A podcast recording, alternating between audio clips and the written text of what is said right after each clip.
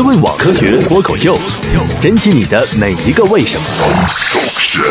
欢迎收听科学脱口秀，这期的话题是无籽葡萄是用避避孕药灌出来的，还是不是你不能开场就笑是吧？我我们在寻找新的这个 女主持。小时候我们做过一个游戏，就是尤其是冬天的时候，把那个气球怼在水管下面，你。让人家介绍完行吗？啊，呃，我还用再说一遍题目。是啊，啊不用了，你是谁？来自？我是科学脱口秀的粉丝一，我是刘威。哦，我是科学脱口秀，哎呀 口水，哎呀，啊好，科学脱口秀的粉丝三，哇，科学脱口秀跑题王，好，开始。King of 跑题，跑题王，好。呃，你叫什么呀？我叫三，啊三。好。好，大家好，我是董知音，是科学脱口秀的粉丝。我是半吃土豆，负责打岔的，来自玉米实验室。嗯，史军来自玉米实验室，好，你发现我们这个阵容变化很大，并不是这个佳佳他们洗手不干，是因为这个确实是他们这个我们现在把人凑齐有点困难，我们就附近抓了几个人，吃瓜群众，路人，我们这附近抓了几个问我们，因为我们这个听的人特别多啊，我们到楼下一问，哎，你听没有？听了听了，来来来来来录吧，哎，我们今天就这样凑齐了，对对对对是吧？对是。对对，我我在对。随便一问就听吧，你听吧，行来，就这样，好所以我们今天就凑齐了。对，但是下次如果有人在路边问你听没听过科学脱口秀的时候，一定要回答。你要跑题吗？要怎样？又怎样呢？那我们今天讨论一下晚饭吃什么，是吧？啊，算了算了算了，干点正经事儿。虽然我们今天是一个啊，对，本来我们就是草台班子啊，今天就更加草台班子。然后发生了什么？对，嗯，不管怎样吧，如果这一期又跑题了，呃，应该还好一些吧。来，使劲讲吧，这个怎么给植物服用避孕药来着？嗯，是每天还是一个月吃一次？你问的是长效还是短效？对啊，嗯，这个其实也分长效和短效之分了。啊，那个有长效不不孕的，有短效不孕的。嗯，所谓的，哎，我们你们都知道避孕药的原理吗？呃，土豆，土豆，特别是土豆。对，我觉得我还是搞清楚这个问题，原理是啥？我去真弄不清原理是啥。啊！于是你们没有吃过避孕药是吧？没吃过，啊，你肯定没吃过，不是？你吃也没用。都没吃过。这个，哎，是不呃是？，等一下长效、短效和事后这三种是不一样的。对对对对对，这是不一样的啊。呃，这是不一样的。哎，这每天吃的那个是我记得上中学的时候，为了那个考试考体育都吃过，还有碰上对，那是短效避孕药。短效避孕药是可以每天服，然后调整的调整的生理周期，就是让、哦让月经周期不在考试那几天出现啊。或者说还有那种从不规律的，可以拿这个规律一下。嗯嗯嗯，这是这是一个所谓的短效避孕药啊，它实际上是通过这个激素水平的控制啊，人体的雌激素和孕激素的水平的控制啊，达到一个人工造一个月经的周期啊。那正常的月经周期呢，都是天然的嘛。那通常认为现在是这个跟光的环境很有关系，特别是跟月亮。原来原来为什么叫月经月经呢？其实它整个的周期跟月亮的这个运转还是很有关系的。哎呀，这跟农历走啊！就是这这真的很有关系啊！它它是确实人呢，他受到这个啊那为什么所有的人不是一样的呢？当然不一样同样的月光的环境，当然不一样了，你可能会有千差万别的嘛，是吧？你这个，但是你要注意有一个现象就特别有意思是啊，但是这都没有科学嗯，完全证实，但是有这种现象，就是说有一个人在一个群体里面发生月经的话，很快会波及到其他人。好像有这个。对，他们会逐渐的军医化啊对对，对它真有这个现象啊，这这确实是存在这种情况发生的啊。那但是这么神奇的事情为什么发生呢？我觉得我不是专业的，我也不解释了。呃，还不要植物吧。对，好，那算了，那既然都说了，把长效好，那所谓的所谓的这个所谓的长效啊，其实它就是说怎么说呢？它是一个真的是很长时间啊，这个吃一次顶半年。不不不不，它是需要一个对，它是一个长期的，比如说你在第五天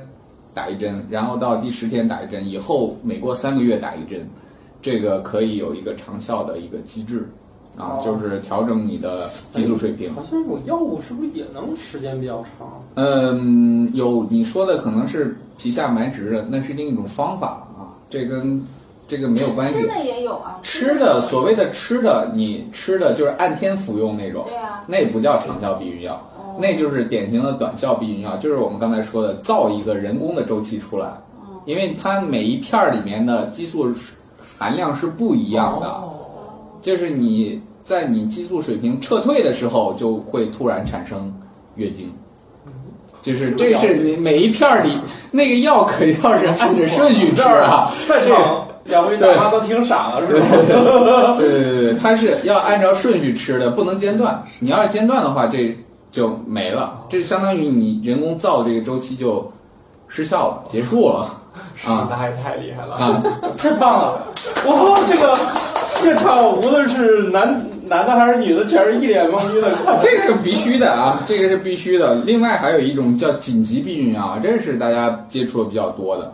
你就是说你的避孕措施失败了，这个这个避孕措施失败，这是很有可能发生多啊，这个很容易发生啊。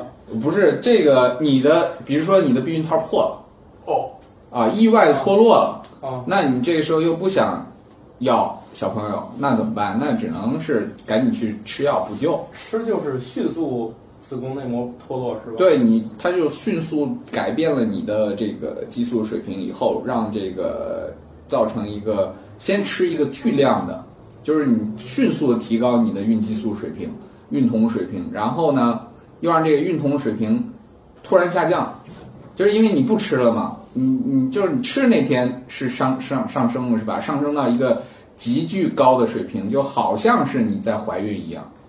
就是上升到几乎是你怀孕那个状态的水平，但是你一不吃，这个孕酮水平啪一下就掉下来了。掉下来的，如果是正常状态下啊，在自然状态下，什么情况下能发生这种事情就是流？产了。就是流产了，胎儿死亡了，就是胎儿胎儿不发育了，不能再给你提供孕酮支撑了，所以这个时候就会导致整个子宫内膜剥落，然后就月经了，。哎这个事儿我倒是有经验。你干过是吧？因为我们家流产过一次，就是、就是激素达不到，达不到，然后就。对对对，所以第二次的时候就有经验，对就是就是远超医院要求的检测周期，对，就没事儿就去医院抽个检，对，就用了那个高强密度的检测和高强密度的那个注射和吃药，愣把这个给补上去了。嗯，所以这个事情呢，就是怎么说呢？呃很多人会觉得哦，这事儿无所谓。现在不是有紧急避孕药吗？但是紧急避孕药对人的伤害是最大的啊，因为你经历了一个相当于你经历一次流产，对，嗯这个是伤害是非常大的啊。相反说，所所谓那个人工造周期这个短效避孕药反而是更安全的，嗯，这是一个方法。好，我们不扯那么多了，但是你植物的方向不存在这个问题是吧？植物没有月经这事儿啊，没有没有见过说我看一苹果成天在那儿天哪！在生长状态下 成天吐吐吐那个种子出来是吧？这个它也吐不出来，挺害怕的。这个这这这是要建国以后不准成精。或者说你没看见一葡萄啊，成天掉籽儿出来。哎，不，以前不是有一广告吗？就是那个葡萄喝葡萄汁儿，就是。就葡萄都爱喝的那个，哦你们记得吗？有一个有那葡萄逮着一个管儿，管儿是吸那葡萄汁儿。我一直觉得这广告特别血腥恐怖，就是果子都爱喝的果汁儿，就意思是葡萄在那儿喝葡萄汁儿。所以自己把自己插到自己对，我就身上，我就是觉得哇，这个广告哪里温馨可爱了，充满了血腥、暴力、同性相残。人吃人也没什么区别。好，好，我们导向还是要正确一点啊，这种做法是不对的 啊。那翻过来说啊，这个植物不存在这样的情况啊，但是植物跟动物有一个相似的问题是在哪儿呢？嗯，是在于植物果实的发育同样是需要有激素刺激的那，而这种激素的刺激恰恰也来自于种子。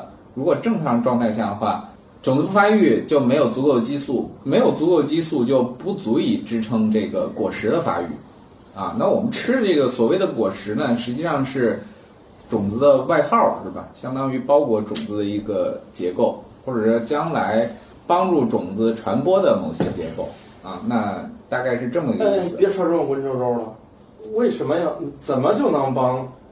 所以得长种子啊！你正常状态下你不长种子的话，就没果子啊。因为植物的使命就是，首先是产生下一代，啊，那至于下一代怎么传播，那就是后话，啊，至于说下一代能不能保护好，那也是后话。那首先它得受精是吧？先产生种子，那种之所以产生种子以后，才能去建设这个果皮。那植物的种子都是精卵结合吗？那必须是啊，那个都是精卵结合啊，它不可能凭空跳出来。呃，当然有这种，可能会有这种所谓的其他的单倍体啊哦，单性生殖的，这这是也有可能。但是通常来说，我们所说的标准的种子啊，嗯都是这种两性结合啊，跟动物也一样啊，精子和卵子结合在一起啊，产生一个这个这还不能叫种子，这叫胚胎啊，种子的胚啊。那还有很大一部分其实是来自于其他受精的部分啊，那我们叫集合，那我们就不扩展讲了，太复杂了。好，这是一个很大的一个方向。那那现在就问题来了，就是我们现在又想不要这个种子，那又想这个得到它的可以可以吃的那部分叫果皮，或者是说其他附属物。嗯，那我们就得在没有种子发号施令的情况下，让它们长起来。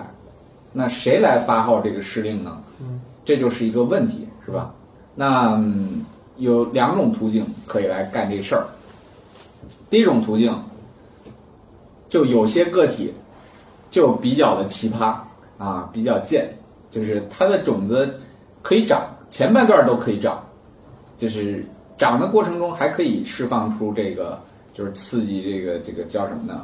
果肉，比如说葡萄，那果肉生长的这个信号，这个激素可以放出来，但是呢，长着长着这个种子就没了，就长着长着就没了，啊，长着长着就就这算是流产了？对啊，算是流产啊，就是不产生啊，就是也不是说这个种子干脆就完全不见了，也没有那么简单，它还在那儿啊。如果我们去看一些那个无籽儿葡萄，你仔细去看的话，里面还有一些那个种子残迹，就是软软的、白白的啊，特别是出现在那个无籽儿西瓜里面那种情况啊，软软的、白白那种但是情况。这个不是人工造成的吗？呃，人工造成的是一种三倍体，这是另一种人工现象。但是葡萄不是人工造出来，葡萄是就是筛选出来的，就是筛选出来，因为我们果树没办法去做它的三倍体，这很难。周期长这周期，而且不仅是周期，而且你你要把它种成功的种出来，这也很难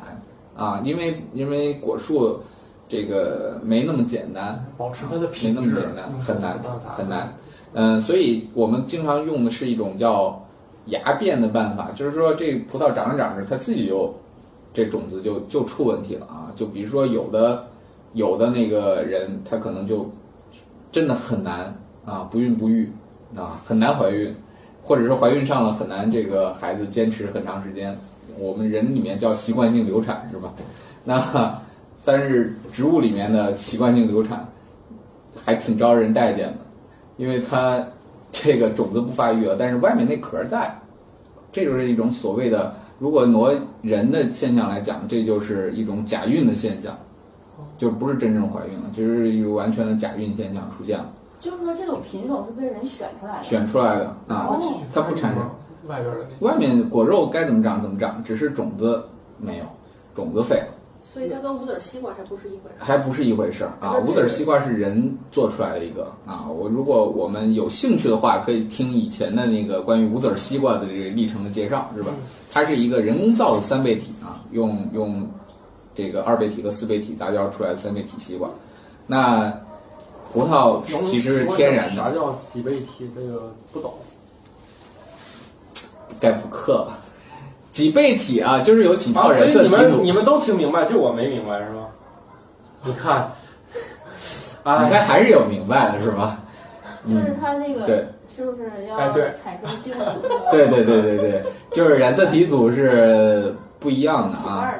对对，染色体组通常来说啊，呃，大多数生物都是两组，比如说我们人啊，一组来自于爸爸，一组来自于妈，然后两组结一块儿，你是二倍体啊。但是呢，在有些情况下，植物可以被加倍，就是动物加不了，动物几乎就是加不了的。我们人，特别是人，没见过说有一个四倍体的人，这长不出来，这要死啊，这本身就活不了。对，但是我见过四个人，那是死人是吧？四个人，啊，四个人啊，四个人那那也算不出来啊。四个四个人，他说到底他都是四个二倍体对，啊，它跟这个没关系。那四倍体，所谓四倍体是什么呢？就是说你的细胞里面有四组染色体，那就是加倍了，来自爸这边的 double 了，来自妈那边的也 double。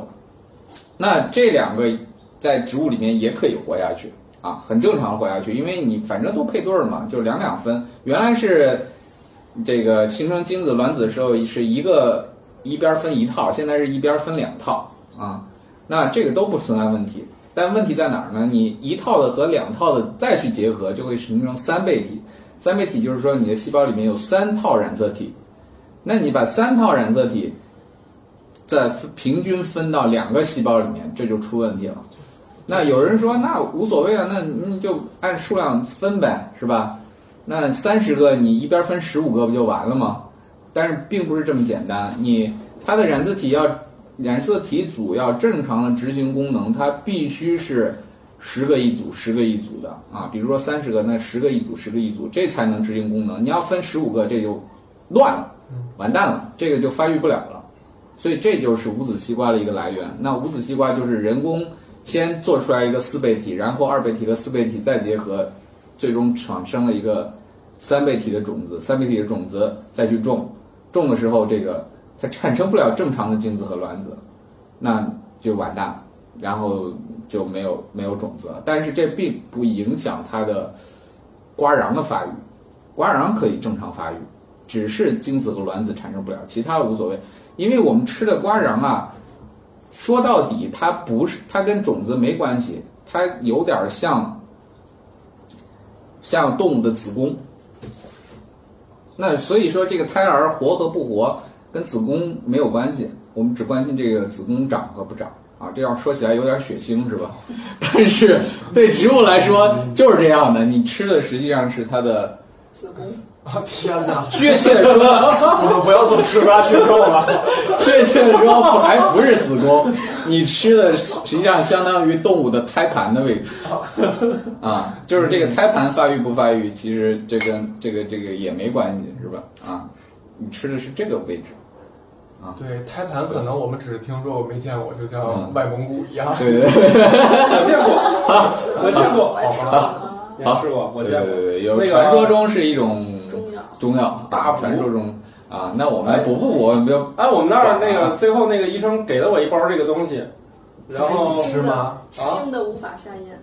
那他会把那个他现在医院啊都会把那个胎盘还给你，干嘛？他你可以要的，就是他问我要不要，我说给我看看呗。后来他就拿了个塑料袋就给我了，给你我可以要的。没没没。后来后来当地有那个说法嘛，说是这个你埋到那石榴树底下多子多孙啥的，老年人不是好这口吗？后来他们找，这还真有这树，找刨一埋，完事儿了。谁还真吃啊？我以前吃中呃，药有有人有人吃啊，对，紫河车，有人有人吃，有人真加了那个东西之后，那副中药就腥的像比鱼汤还腥那。是哪种动物的呀？中药？人的人呢？人的那这个合法吗？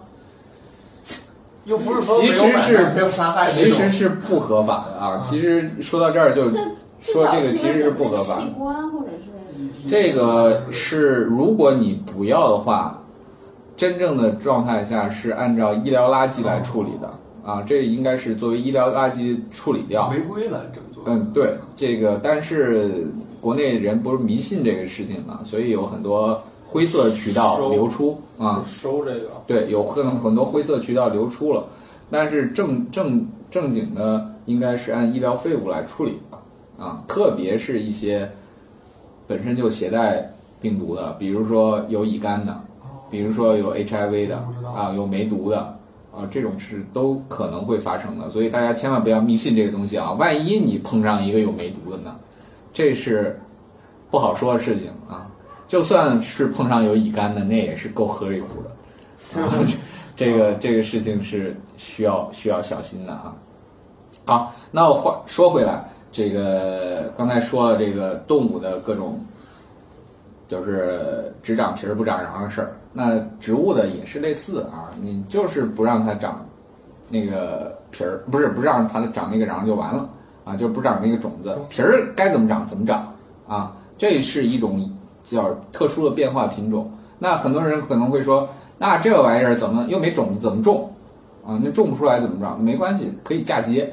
你把它的芽儿，就是接到其他葡萄的枝干上去，那长出来的仍然是没有籽儿的葡萄啊。这再个年年都自己就接着。对对对，那个这是没有问题的，只要你管理好就没有问题。我这个里面比较有代表性的就是新疆的无核白？就是一种葡萄无核白，就是那葡萄实际上是绿的啊，那没有没有核，啊，你吃的时候是没有核的。那最近我吃到一个叫红宝石的一个品种，也是没有核的啊，那个也比较好吃，就是你吃吃葡萄是不用吐籽儿，啊，你想怎么吃怎么吃。既不吐籽儿也不吐皮儿。嗯，那有有很多提子的品种，现在是可以做到啊。提子提子有一些品种是没，确实是无核的，但是比较少。但是那就说到了另外一种做的方式了啊，那就不是说这个天然的没有核，这个就是天然它就不长，那就需要我们人类给它用避孕药了。那当然是植物的避孕药，你用多少盒妈富隆都不管用啊啊啊，毽婷也不管用啊。那个那个植物的避孕药，植物避孕药，嗯，其实严格意义上来说，这不叫避孕药，而是刺激它假孕的一种激素，叫赤霉素啊。所谓的假孕是什么情况呢？就是这种子明明就没有开始长，但是我又希望要这个果子，那怎么办呢？我只能骗这个植物说啊，你好像是怀孕了，好，那我就涂这个赤霉素上去，那它就开始发育了，发育发育发育发育，最终就长成了一个果子，就是我们看啊，涂在它的花儿上，长的部位花儿涂在它的花儿上啊，它那这样说的话，它就是没有受精了。对，不需要它受精，只要它开花的时候，我给它喷上这个这个这个叫什么赤霉素，就是它就可以自己长那。要是蜜蜂啊、蜂啊自己是啊自己来给它传播花粉就是说这个怎么避免它不受精呢？啊，那这个很很简单，这个很简单，这个你你把树裹上，种在浪里里。对对，这个这个其实很简单啊，这个避免避免这个花儿的授粉，互相之间授粉，这挺简单，你把雄花全部都干掉就完了啊，或者说你你这个你它挑选出来的其实就是雄性它本身就存在问题啊，它不不存在这个这样的问题出现啊。那为了让那个肉和皮儿发育，而就是植物本身生长的那些肉和皮儿发育，刺激它们发育的这个激素是由籽儿产生的吗？对对对，理论上啊，天然状态下它就是应该是种子产生的哦，种子就能提供这种足够的激素。那你要想啊，其实植物也不傻是吧？它在演化历程中为什么要发发就是出现这种机制呢？很简单，你只有这个种子发育良好了，你才能刺激这个果子啊长得好啊，才才才有必要保留下来。如果你种子不行啊，比较孱弱啊，看起来就是一个崴货，那它就产生不了足够激素，它自己就脱落了啊，就不会在它上面浪费过多的营养啊。但是我们人不希望这种事情发生，是吧？那就拼命的去用这个激素上去，然后它就长出来了这种没有籽儿的葡萄。哦这个这个代表性的这种品种就是我们现在吃到的一些没有籽儿的飓风葡萄啊，因为飓风葡萄是一个非常老的品种啊，应该算是一个比较老的品种啊，但是它逐渐演化出来这种栽培的方式，就是用赤霉素处理，然后它就能长出来这种。那它每一个葡萄一朵花，它每一个都要去处理吗？反正不需要就喷上去就行了哦你只要刺激它发育，你需不需要很强的量哦，啊？那不是不也不是就跟人一样，也不是说你你想炒吃炒豆一样吃一把避孕药下去，那用不着啊那要吃死我操！这个浓度还不能特别高啊，这个你要特别高的话，你把整个植株都杀了，你这个这不行啊。它这个它这个用途都是两面的，是吧？这个你不能说嗯无限制的去给它提高，用不着啊。用激素其实一点点啊，非常非常小量的应该说。那这就是两大两个大的方向啊。那个当然了，现在也有人说说这玩意儿是不是转基因可以做？那用转基因技术来控制这个成和不成？嗯，这个种包括种子再长不长这种，这个也有人在做，但是到目前来看，使用还很久很久啊，那还没有出现这种情况发生啊，那就不存在问题。还有一个大家我觉得可能会疑虑的比较关心的问题是，放赤霉素以后是不是会给人避孕，是吧？那把葡萄整没后代了，把人也整没后代了。其实是没有问题的啊。这个首先说这个，就短效而言，所谓的短效就是你吃下去会不会中毒？其实并不会啊。赤霉素是一个非常非常安全的植物激素，安全到什么程度？就是你把它当着白开水咣咣咣咣上一杯，其实问题也不大。哪仨字儿？赤霉素就是赤赤红色的赤啊，赤红，那个就是草莓的莓，对霉就是发霉的霉，赤霉素啊。红霉素变成了赤霉素。哎，红霉素和赤霉素两个完全不同的东西啊，这不一样啊。红霉素那就是抗生素了啊，红霉素是一个典型的抗生素啊，赤霉素是一种植物激素，这个两个不一样啊。草莓的莓和发霉的莓不一样，不一样。我我不啊晓得这有个问题啊，那个石榴为什么不培育出一个没有种子？啊，还真有有，吗还真有。这两年在对因为吃起来真的是太吃麻烦石榴的。乐趣是什么呢？现在是现在软籽石榴也不土了，是有软籽石榴这种品种出现了。哦哦啊，只是现在的培育的数量数量还不够多。那在远期的话，估计这个东西会占据市场的优势。对啊，现在就很流行石榴汁。呃，对，已经吃那都没有吃过那个，就是不是啊，籽儿还就是在把它出去把对。对，哦就软籽夹呀，软籽石榴那个软籽石榴跟籽儿，你你嚼嚼就一样了，那对。不错。对，那咱们吃的橘子、橙子好多籽儿也都没有发育，那这是这就是刚才说的那个芽变的那种情况，了。就普就是就筛出来的，就筛出来它就不长籽儿，就筛出来它就不长籽儿。这个这个完全看那那个枝条，就是你有没有运气碰到那样的东西啊？因为这个没到目前为止我们控制不了，就是特别是这种刚才说了这种果树木本的这些作物啊，就长成树这些作物，你要想通过它的倍性改变，这很难啊，几乎是不太可能的。什么叫倍性感？就是刚才说把它搞成三倍体，搞成三倍体，这种这种搞成三倍体，它能不能正常长，这都不好说。这西瓜这算是很奇特的事情发生了，这么嗯，说的话，真的是挺靠运气的。对对对，因为我们今天撞大运，对我们今天吃到的东西基本上都是靠运气撞出来的，啊，这就包括我们吃到的小麦，觉得好像平平无奇，但是这基本上就是靠运气撞出来的啊，因为小麦发生了两次重大的天然杂交，才变成了我们今天这个状态啊，就是它实际上是从三个物种，就是两两配合，最后变成了现在这个样子对。到了一起。对，这个不是大家想象的那个我们理所应当吃到这样东西。我们今天吃到这样东西，全都是可以说几乎都是巧合。嗯，就是现在自然界必须得先发现一个这玩意儿，对对，几乎都是巧合。那为什么说我自然界有三十多万种？那逮着这一个变异了，怎么给它复制成这么多呢？就很简单，就两种嘛，一种你就是种子生种子嘛，一另外一种就是那都没嫁接，种子了，就嫁接嘛那嫁接哪来的呀？就发现一个，我咋给它嫁接？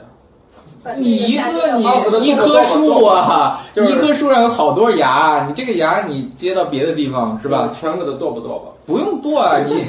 你这个芽接到别的树上，它还是会长出新的芽的是吧？新的芽你再去接嘛，是吧？剁吧剁吧。对啊，你再去接，全世界不止这对一颗，可能就一颗。啊？很很多水果它就起始于一颗，就只有一颗，就但是运气也太好了吧？哦，这都是这样的。我们包括我们现在吃的水稻也是这样，它也是去找到那一对颗野生的，它必须得找到那一颗。哦，就是起源对那一颗。呃，所以农艺学家工作是特别特别辛苦的啊，他要筛选大量的这种野生的个体。哎，我应该没记错吧？水稻也是，后来之后水跑海稻南找到了一颗对关键的那么一颗。水稻的事情还对你说的是那个最后一次，最后一次杂交稻，哦是那个袁隆平先生做的超超级杂交稻是这样干出来的。但是我想说的是，超级杂交稻其实还是有别的解决的途径，哦还是有可能有别的解决途径。但是有一种水果是完全没有解决途径了，到今天为止我们都几乎做不了什么事情的，就是猕猴桃。哦，因为猕猴桃基本上都是从天然的好吃的状态下选出来的。哦为啥呢？是因为猕猴桃是雌雄异株的，就是说雄雄的雄的花儿永远是不结果的啊，雄的植株是永远不结果，就跟我们男男的和女的一样，是吧？嗯男的是不会生孩子的，嗯啊，所以呢，你没办法确认这个男的，就是当然我们是要的是营养体是吧？营养体就是你没办法确认这个男的他的这个生出来的女孩儿有更强大的生殖能力，哦，男的你知道吗？就是就是再简简单说，再说的明白一点，就是说你没办法确认这个男的他生下来的女性的后代里面她的子宫好还是不好。哦，因为你没办法评估啊，这男的身上又不带这个东西是吧？不是他男的能生吗？说猕猴桃对啊，所以所以就是猕猴桃就是这事儿，就是这个问题啊。哦哦，所以你猕猴桃，你从雄花上你没办法看出来它将来能不能对这个果子能起到好的作用还是不好的作用。对我们完全无法无法预测是吧？嗯所以你这个就完全没有方向，你你就没有办法去做定向的这个培育。那感觉现在猕猴桃不也多了几个品种？是，所以这都是从自然里面一片一片选出来，或者是从一大堆实就是实生苗里面，就是从种子里面长出来这个苗里面选出来的，啊，就碰运气，我们只能碰运气。对你完全无法定向选择，就是不像说我们，你看那个水稻是吧？水稻最简单水稻，水稻是有办法选择，因为它你不管是雄花和雌花，你的种子总是要长是吧？嗯就是你你这个两颗稻子，它既有雄的也有雌的，你只不过是把它们优良的性状结合在一起而已嗯啊。那我们都知道这个米儿是香的，这个米是大的，好，我把香的和大的结合在一起就 OK 了。但是这个熊的猕猴桃，它恰恰就不结果子，你永远无法知道它对这个果子有什么贡献，对，就是这是很可怕的啊。所以它只是只是提供让那个结果，但它根本看不出来。对，它是有，它是可以决定这个果子的好坏，但是你又看不出来。对。哦，对，就跟你说你爸爸能不能决定这个女孩儿她的这个生育能力强不强，能，但是你看不出来，从你身上看不出来哦啊对，对，这是一个这是一个最麻烦的事情，嗯，哦所以所以怎么说呢？农艺学家其实很多时候真的是拼时间和拼运气。对就是每年这一遍一遍的种，一遍一遍的对选。对对，你你你没有别别的选择，啊，当然了，现在就是一个比较好的一个捷径，就是所谓的转基因。嗯，转基因，如果我们知道这个东西方向是什么样的，定向去针对真就是正确的基因做正确的事情，啊，但是这个事情也还很远很远，就是我们现在控制的做的基因太少了，太少太少太少。完全做不到说我们把它人为的改变成什么样子，那还有再过一百年，也许也许可以。啊，需要那么久吗？嗯，我们现在对于生物基因的认识，大概类似于我们怎么说呢对基础生物的理解不，不，我们大概相当于两百年前对于物理学的认识。哎呀，你这样一说，大家就更不明白了。对两百年前，两百年前我们完全不知道还有相对论这事儿，是吧？嗯，呃，那个时候我们可能更知道的是，就是经典的牛顿，牛顿三大定律。嗯，那我们都认为世界就是靠牛顿三大定律支撑的，就是那样运转的。后来发现根本就不是这事儿，压根儿根本就不是这事儿。嗯，你只看到了一个近似于科学的一个层面，但是完全不是真实的事情。那我们今天对于基因的认识，大概差不多也就是这个水平。那以后它真实是怎么运转的，我们完全不知道。那那以后可能会出现新的新的进展，也许会到那个时候你，哎呀，是，也许你就不用再吃什么东西了。那我们把你的基因调控调到时候还是来过来让把把脉，我给你调调，调调基因，一改我得直接调调。是吧把你的细胞的这个这个细胞的代谢效率提高一倍，把你的耗氧快了吗？不是调快一倍，不就挂得倒吗？没事儿嘛，到时候你还可以把你的更新率也调快一倍，是吧？思问网科学脱口秀，珍惜你的每一个为什么。所以刚刚说那个赤赤霉素，嗯，仅仅是对葡萄有作用吗？嗯对对，就是对人几乎没什么效果啊啊不不不，我我的意思是它可以啊，对其其他水果也可能有效果，嗯，对那，除了葡萄，还有什么水果要打这种？其实很多啊，就是你需要保果的时候，很多时候是需要用到这个药剂的，就是你促进它做果儿。所谓的做果儿，就是那果子不能掉，啊，那植物可不管你这事儿。我觉得这个果子不好了，我就让它脱落了。那你不想让它脱落，你就得打这个药上去，啊，蘸这个药药剂上去啊，或者说类似的还有膨大剂什么之类的，啊，我们叫氯避尿那样膨大剂，会做这样的处理啊。那个这个事情就是也屡次说了啊，但是这个是怎么说呢？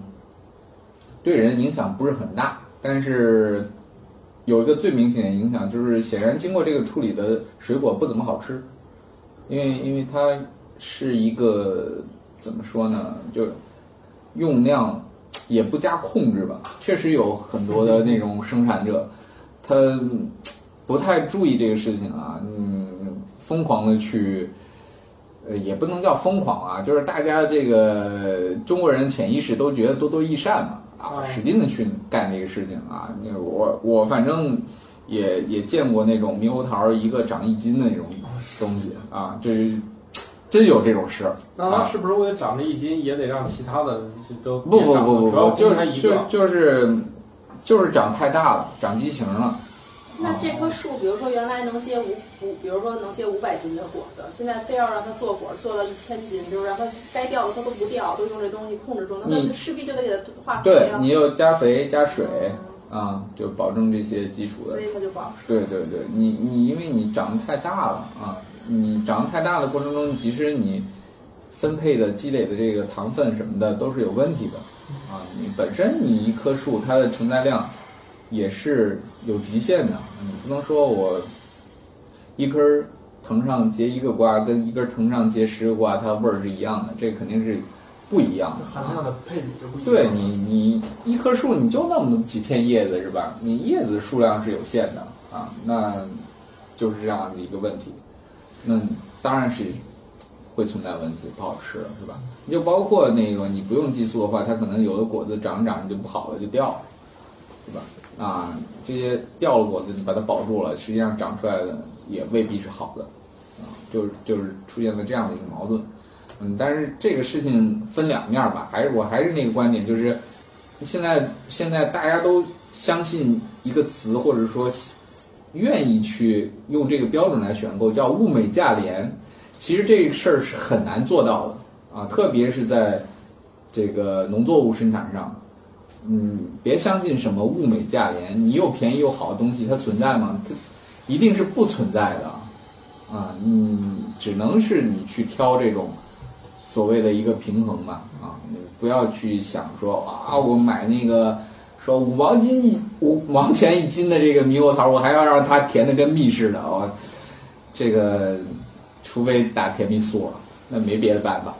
甜蜜素是一种什么样的东西啊？就是为啥说现在食品当中，就是熟食里面也可以，加工的糕点里面也可以有。哎，理论上是可以有的。甜蜜素是一种直接就食用的东西，啊，对对对，那上是怎么加到水果里的啊，咋加水果里啊？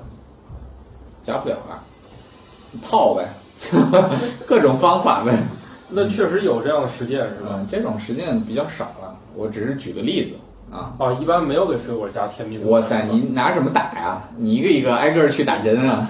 哎，但我就知道，但我就听说那猕猴桃就是可以，嗯，把那个东西一个一个果儿上挨个蘸一遍。啊，那蘸是蘸的很简单，嗯你不是拿你不是拿注射器去打，那那打不了，就传说给西瓜打针打不了。对，这系列标题是如何往葡萄里注避孕药。对对那不是注完了吗？顺便再说说别的。对，其实没有啊。其实如果说是一些怎么说呢啊，一些裸露状态下的，那那不好说。比如像草莓这样的，你本身就是整个吃的，那那不确定啊。那哎，为大家提供一个造假的手法是吧？但是草草莓泡一下也不能吃草莓你也不可能拿水泡了以后你再去卖，那也不行哎。，那糖炒栗子呢？糖炒栗子，它其实有的糖炒栗子外面会用那个糖浆来来拌，因为你确实有时候会吃到手。会用糖浆来拌。嗯哎，有的，但是现在说会用，它是一定会用一些。有些现在情况是它不用了，现在又不用了。哦很多很多地方就是因为有这个风声以后，大家都不愿意买那样栗子，所以它又翻回去了啊。当然还曾经有过一段时间，就是也有那种情况，就是用一些石蜡，就反正是就是那个地。铁口卖那种油光锃亮那种啊，是是不能要的嗯，啊，那夸张了。正经那个正经炒栗子是加一些麦芽糖，但是没那么亮，它也就其实它起不到太大抛光的作用，对，它也也起不到太大调味儿的作用。对啊，其实没有什么正它正经栗子哎好像应该记得说加那个东西主要是为了让你吃那栗子别手别太脏是吧？那也不是，麦芽糖本身就是粘的。但是它好像说是呃可能能能减少，因为它并不起到什么调味儿的作用，嗯那，味儿也进不到栗子里，所以它加有那糖有人喜欢啃啊，啃的时候还是会有甜蜜感。应该应该主要原因是。手了。对还有的栗子它怎么处理的啊？开口了，嗯，啊，有开口的这种情况，那有可能会拿一些糖浆来泡，啊，在炒的时候可能会好一些，啊，嗯，但是这个这个事情都怎么说呢？也也不能算是特别大的危害啊。那只要他别用那个石蜡来做啊，但是说石蜡来做，其实也没有网传的说那么样的可怕，顶多就是吃下去可能会引起腹泻，那腹泻完了就拉出来就完了。啊我有个问题啊，就是如果照这个趋势来看的话，是不是用用赤霉素就这种方法、产生无籽葡萄这种方式，是不是越来越被淘汰了？而将来都是这种就是这个种子长得不太好的，呃，这个有可能，被选择出来的这品种慢慢占领市场。对，这有可能，有可能，但是这个方法也，嗯，短时间内我觉得也不会被淘汰，因为它们毕竟它们的生产成本还在那儿，还是比较低的。成本比较啊低，成本比较低，你。你去嗯你就必须要大规模替换这个事情，还是需要很长时间。就就就比如说，像咱们就比较抵抗那种化学制品或者什么什么素啊那你泡成的，那你就算用你那种方式生产，它的过程你要控制虫害啊什么，你照样得打药，并不是说你你就你你它用药的过程是多种多样的，它不是说光一件事儿。嗯，这没关系，其实也有有机的，有有机栽培的，这个就是一个嗯怎么说吧，白菜和这个怎么比呢？萝卜，白菜和萝卜都挺便宜的啊。就是你，或者是你吃，你要么吃这个，呃罗非鱼，要么你吃三文鱼，要么你吃金枪鱼，这就是你的选择了，是吧？那那其实那都有。有机这种东西吧，如果你生活水平能达到，选它无疑是正确的。嗯，但如果达不到，就是吃咱一般吃这东西吧，问题也不是太大。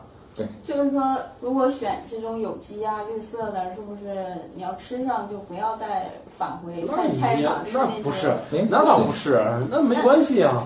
OK。好，就我我我意思是说，如果这一个星期我吃两天有机的，剩下的都是去菜场买，那这种情况下，是不是也就相当于吃那两天有机也也是的 都是有安全的，都安全的，没没差都别。都都安全，没差别只是都安全说什么呢？都是药，都算是，如果说是这个过程都是有所监督，就是生产环节没有出太大问题的话，这两个都是安全的。嗯，只是说你有钱去用有机的，有机哦通常不仅仅是不用简单农药，就是不不仅仅说农药残留达标，它是一个整个的一个全程的东西，它可以保证你可能吃这东西，从你的口感呀、味道呀，这全方位会更好。所以说你等于说你买的是一个好东西，它不仅仅是不用药这个事儿。好吧，明白。所以说你花那有机的，并不是说它不打农药这么简单。哎，而且有机的是不是也要用农药啊？不用，不用是吧？嗯，你用了农药，这就不叫有机。那这有机的和绿色的是一回事儿吗？不一样。绿色这俩不一个概念。所谓的有机是可持续耕种的一个概念，哦，就是不是说你只用农家肥，这叫就叫农有机。你农家肥，比如说你为了追求产量，一亩田里面用十吨农家肥，多少？这也不叫有机啊。那它是对环境友好的，就是说你种了这一茬以后，你这个土壤它的本身的活力仍然是良好的，这才叫有机农业。那你不能说啊，中国对有机农业的一个误解就是越有机的越安全越营养，其实都不对。越有机的是对环境越友好，这是首先的要保证的核心啊，你不能伤害这块土地啊。那你说你用十吨农家肥，得下一季就你说那个事儿啊，一般我们这种人不能理解，但是我们能理解的就是，他既然都这么认真了，通常来说，他选的种种出来的果儿，通通常会好一些。那不一定，我不能这样理解啊，这可不能这样简单理解。有机的种出来不一定好吃，我跟你说，就是核心有机的核心是在于，它一定要对环境友好，首先保证要对环境友好那。这样的话，大家买有机成了一个环保行为。是是是这样的，但是你要别忘了，如果你在一个条件不适宜的状态下，你提倡有机，比如说你这地方压根儿就没什么产鸡粪的地方，也没有产农家肥的地方，你非要从一百公里以外你把这个东西运过来，哦，你觉得这个产生的污染大还是小呢？这都会存在这样的问题，是吧？啊，或者说你为了吃有机农产品好，你每天都去这个网上去网购特别好的有机农产品，你在北京呢，你天天都网购深圳的有机农产品，你觉得这个，而且都是隔日到的，或者不是隔日到，或者是就当天就到，早上下单晚上就到了，你觉得这个你吃到这份产品对环境友好吗？那显然不友好啊，这消耗了多大的航空燃料在里面，是吧？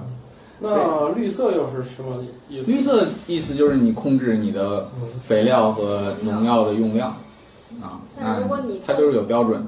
嗯如果种的时候，比如那个土，是不是也得改良才叫有机啊？那比如北京雾霾这么厉害，你在北京露天种，那它不能叫做有机吧？啊，这个没关系啊，这个我只要对这个土好，所以它有机农产品也有它自己的标准啊，就包括它含量什么的，嗯，就是对环境。其实这个事情我们就不展开说了啊，这个、嗯、争议很大啊，特别是嗯，它打着它在国内现阶段啊，更多的是当做一个身份象征来做啊，或者说当做一个。嗯，产品质量标准来做了，实际上并不是啊，它是一个体系，它并不是说我吧唧贴个签儿这就有机了，吧唧贴个签儿就绿色了，其实并不是啊，它它是通过一整套的对这个生产、运输、流通到回甚至到回收整个的这个环节各个环节评估以后，才能说你这个东西到底是有机还是不是有机。那不是说你简单说这个没有农药、没有化肥，这就叫有机，这不叫啊，这真不叫。对，这这不管怎么说吧，吃吃就吃吃，有钱了吃吃也也可以，挺好啊。如果你觉得有钱花不掉，吃吃也挺好我啊。去，你是在打击这个产业吗？对，对我我没说吧，挺好，啊，这就是吃吃挺好啊。其实是这样，如果你有能力支持环境改变，很多人说你啊你把这东西，你对你一个人对环境做出这个友好的行为是没有意义的。但是如果大家都这么想，其实大家的总体生活成本是会上升的。如果大家就是无节制的一直这样就是这样干下去，的确就是它对你大家的影响是逐步逐步的，它不会说我们今天哎把这打印纸两面用，它就能明天就能怎么样。但是如果大家都是这样浪费，那明天这个它一定会涨价。对，就所以说它是一个持续的，它不会明天就给你翻倍，但是它会一直一直的，它会去让你成本越来越高。所以我觉得很多你去做一些看似无意义的事儿，也许一个人力量很微弱，但是应该提倡更多人去这样。啊好，总结的很好。好，就是这样吧。好，好，好，有人说好，啊，那我们就这样吧。好，再见。好，好，再见。哎，拜拜，不要多吃避孕药。哦，什么鬼？什么鬼？没事儿不要吃啊！不不不，短效的是没事儿也吃。思问网科学脱口秀已在各大主流音频平台上线，每周二上午六点准时更新。可在微博和微信公众号搜索“科学脱口秀”与我们留言互动，也可以加入我们的 QQ 群幺三六六幺零幺八三。在 Podcast 上的评论盖楼每新增五百条，会放出某主播或嘉宾特别节目，期待你们的努力。刚巴爹！如果想确保留言被念到，可打赏任意金额到我们支付宝账号“科学脱口秀全拼 ”at gmail.com。如果你想和主播们前往地球上最生机勃勃的地方一起旅行，请在微信公众平台账号搜索“思问网”三个字并关注。我们致力于打造一个科学自然爱好者的乐园，带领更多人用科学的目光感受自然的美妙。思问网，珍惜你的每一个为什么。